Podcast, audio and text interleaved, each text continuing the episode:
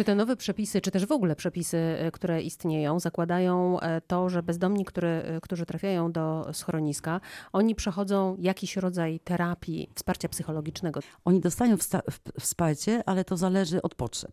Wiele z tych osób, większość z tych osób wymaga leczenia odwykowego.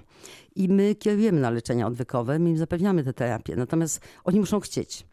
Bo czasami pod presją, że albo się zgodzi na terapię, albo wylatuje ze schroniska i może mieszkać na ulicy dalej, no to czasem pod presją się godzi, ale on nie akceptuje tego, wcale nie chce tej terapii, jemu się podoba pić.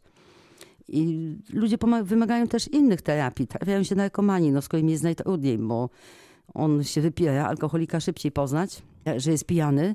Y, Mamy alkomat, można kazać mu dmuchnąć i od razu wykazuje, że jest pod wpływem alkoholu. Natomiast narkomanami on bierze różne dawki różnych rzeczy, różnych dopalaczy innych. On jest pobudzony, widać, że coś jest z nie tak, ale tak do końca to, No można ulec złudzeniu, że co, na coś cierpi, na przykład na jakąś że coś chorobę jest, może jest chory. Mhm, Są mhm. niektórzy, którzy odmawiają leczenia. My też staramy się pomóc w leczeniu różnych schorzeń. Mamy pracowników socjalnych. Kiedyś nie mieliśmy pracowników socjalnych. Teraz przepisy wymusiły, że powinien być pracownik socjalny, który im pomaga załatwiać ich osobiste sprawy takie socjalno, socjalno-bytowe, orzeczenia o grupach inwalidzkich, emerytury czy renty, jeżeli już jest upewniony, ma pewien wiek i on sam sobie nie umie tego załatwić, nigdy nie umiał, to załatwia mu to nasz pracownik.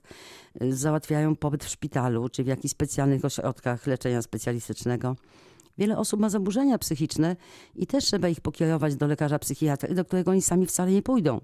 To często psychiatra przyjeżdża do nich i, i podstępem doprowadzamy go na wizytę, żeby można go było zacząć leczyć. No bo osoby z zaburzeniami psychicznymi wprowadzają też bardzo dużo zamieszania na schronisku. Jeżeli ma stany takie napadowe, agresji albo lęków nawet, no to się bardzo źle zachowuje, a w dużym zespole osób no, powinien się zachowywać no tak akceptowalnie, prawda? Ile osób e, spośród tych, które trafiają e, do schroniska wraca do bezdomności? To tak dokładnie trudno powiedzieć. Część osób wychodzi na prostą i część osób dostaje mieszkania. W mieście Świnica mamy taki świetny program realizowany bodaj od 15 lat, że co roku dwóch bezdomnych dostaje mieszkanie socjalne, ale takich bezdomnych, które ja wskażę.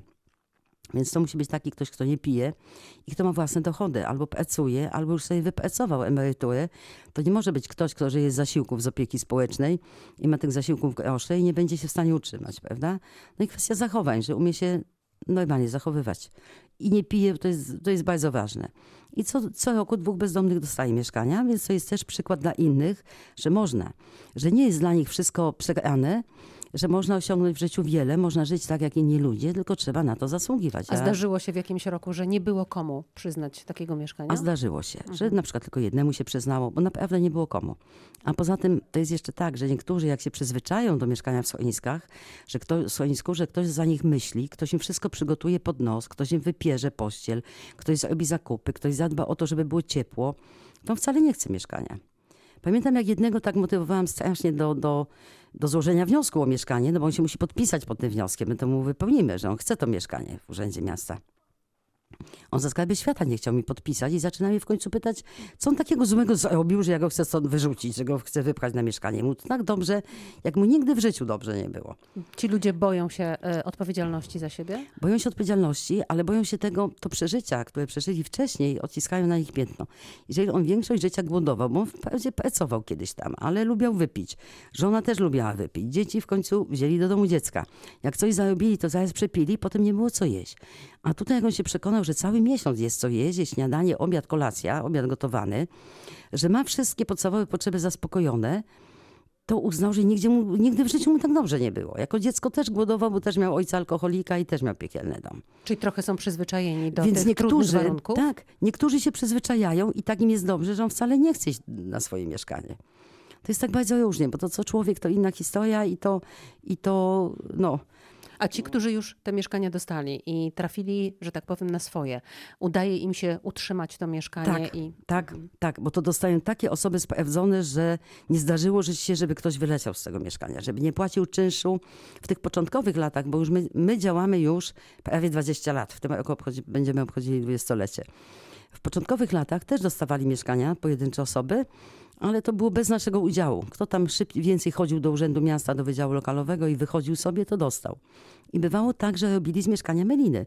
Potem to był, miał kolegów bezdomnych ze schroniska, więc jak chcieli popić, a wiedzieli, że ich nie zostaną wpuszczeni na nocleg bo są pijani, to szli na tą melinę, na to mieszkanie e, socjalne i tam nawet w małym jednopokojowym mieszkaniu po 20 było.